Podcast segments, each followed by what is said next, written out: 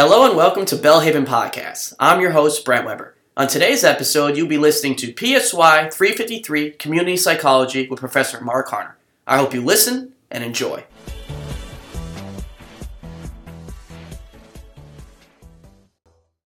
Hi, welcome to Unit 2.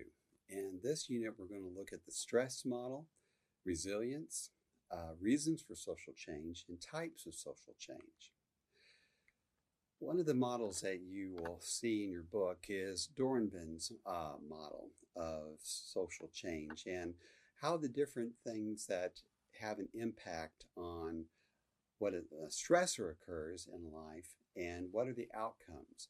And um, as you can see, the different um, uh, colored charts here, we have personal characteristics that someone has um, and situational characteristics personal mediators, situational mediators, and does that result in a positive outcome and a negative outcome?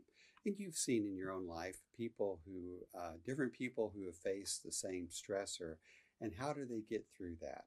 And so I encourage you to look carefully at Dohrenwend's model. And as it relates to community psychology, we see where things like education, skills training have an impact on uh, hopefully in a positive income or political action or community organization.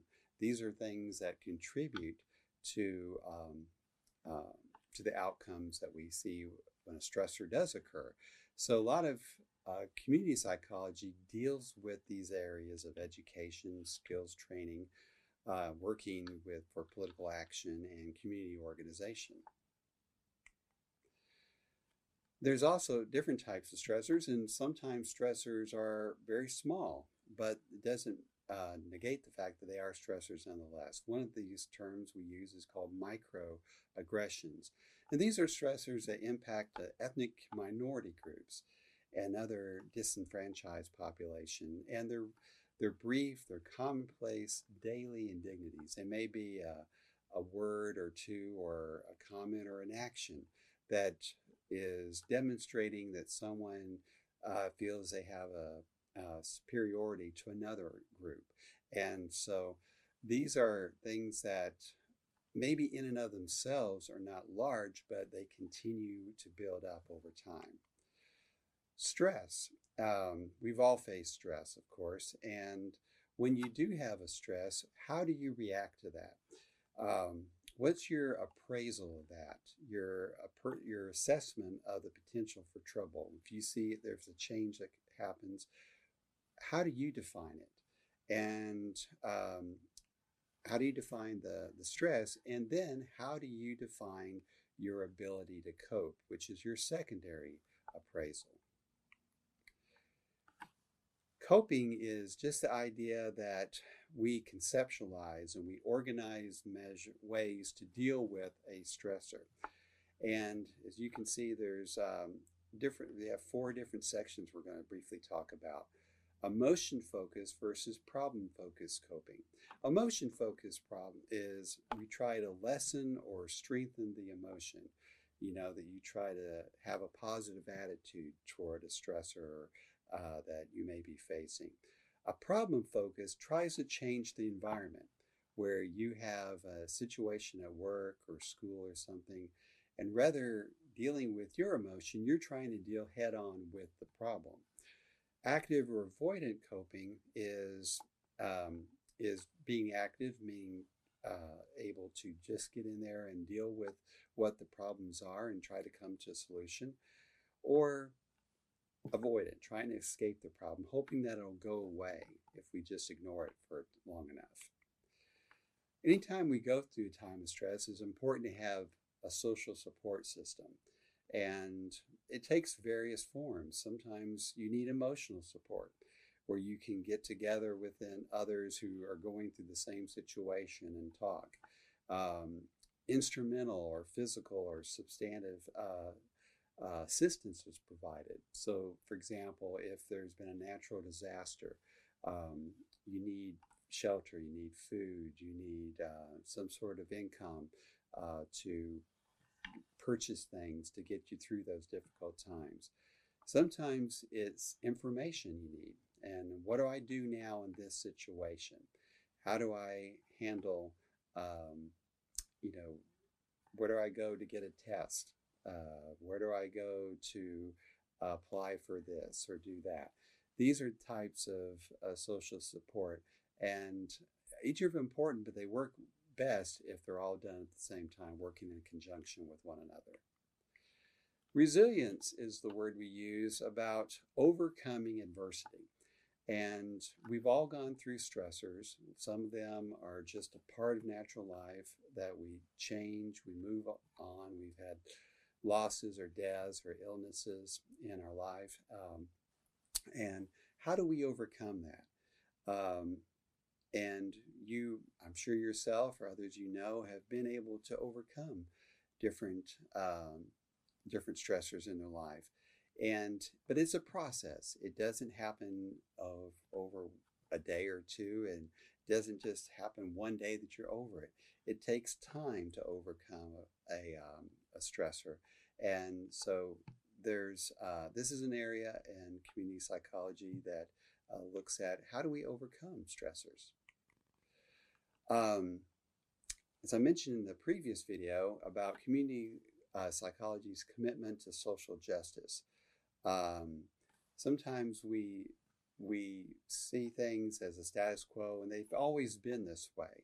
But it's not a level playing field. Opportunities are not available to everyone in that community. Um, anytime that you marginalize, keep someone at the edge of a community, that uh, perpetuates injustice. And um, in the field of community psychology, they believe that psychology should not be apolitical, meaning not have a political perspective. Now, other areas of psychology have no interest in this, but community psychologists tend to have a viewpoint of involvement with um, with the political structure. Um, so, trying to understand where does inequality exist and um, how can that be how can community psychology help in bringing about an end to that injustice? We've all, if you've lived long enough and uh, you've seen some technological changes, and it um, just in the last um, 13 years, I guess, since the iPhone came, just all the variety of, of different ways that uh, we communicate with each other, and also how do we behave because of that you see the illustration at the bottom of the page there where three people are sitting right next to each other but not talking to one another. They're communicating on their phones. And you've probably seen this at um, restaurants where people are at the same table and all looking at their phones. And how does that have a big impact on who we are as a community? These are things of interest to community psychologists. Um, of course, there's always going to be some conflict within a community. Community doesn't mean that everyone is of the same mind and thoughts about uh, different issues. Um, you have different political parties that have different uh, viewpoints. Um, you have, even within a community, you have different values and different cultures. And so a community psychologist is interested in understanding what the conflict is, what it's about, and hopefully how to bring about some resolution to that conflict. Um, a lot of times there are traditional services in a community. You know, we have government services, uh, we have um, different ways, and we'll talk more about those in the in the upcoming videos. But uh, the idea of questioning how things are normally done is uh, something that occurs a lot in, in community psychology. They're really looking to say, how can we make an improvement? Even if things are uh, good to have, like social services or, or criminal justice service or things like that, how can they be better? So it's not just coming up with new uh, services, but also how to improve the existing ones. How do we deal with unplanned or social change? Um, things that may have caught us off guard, um, such as corona, coronavirus or maybe the um, uh, a natural disaster. And um, how does the stress involved in that, where one day or one week we're living life one way, and the following day or week we're we're having to make a bunch of different changes. And um, so, how we understand how people behave and how we can learn from that um, is an aspect of an interest of community psychology as well. Um, sometimes change is planned. Sometimes we have um, we make um, you know large scale plans to change the way we're going to do things in our city or state or a nation, and um, and we usually know more about those. We you know we have people who are assisting to have changes involved, but it doesn't have to be necessarily on a big level. It can be when uh, someone in your you have a new child in your family, or we've lost someone uh, in a um, family, and um, and so these think back on these different systems that on Bronfenbrenner's and looking at sometimes uh, how do we deal with changes within those big community or even small systems. Um, but anytime you do make a change, you have to ask, well, who's making this decision to have a change? Why do they have that authority or power to make the change? Did they collaborate with those who are going to be affected by the change? Um, was this a top down or was this worked out through the community? And so when plan changes occur that don't involve the community but affect the community, that's where conflict often occurs. Um, the um, so when we do have a change in our society, um, you have to prepare people if they're you know whether it's is a natural disaster and letting them aware or it's going to be a new policy change uh, anytime you have a change even a good change it's going to be stressful um, because things are going to be done differently do you have the adequate resources you need to get through that type of change do you have the funding available to help you get through um, those periods where maybe the, the income isn't coming in as much. So, uh, community psychologists look at when a change occurs, how does it affect the community? How are they prepared? How are they going to be able to come through this change?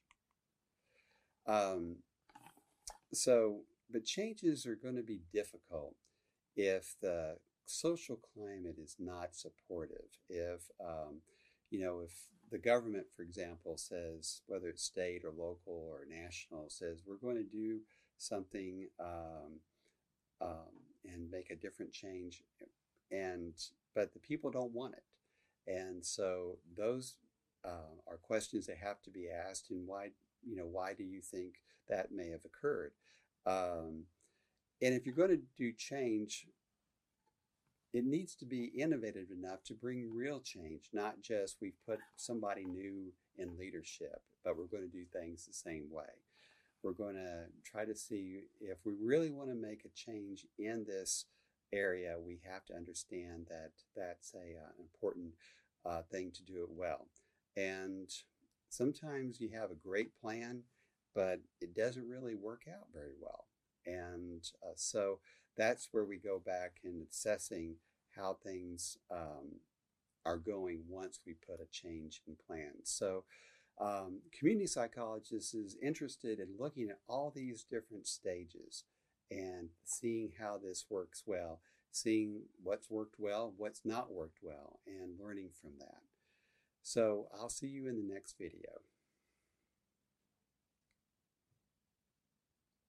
You got two more Okay, can we Yeah, just, just pick up. Okay. you pick up with this one Okay. finish it out. You got you got this one and then two more okay, do this again. types of social. Well, I tell you what, just pick up with this next one. Okay, sorry. So, All right.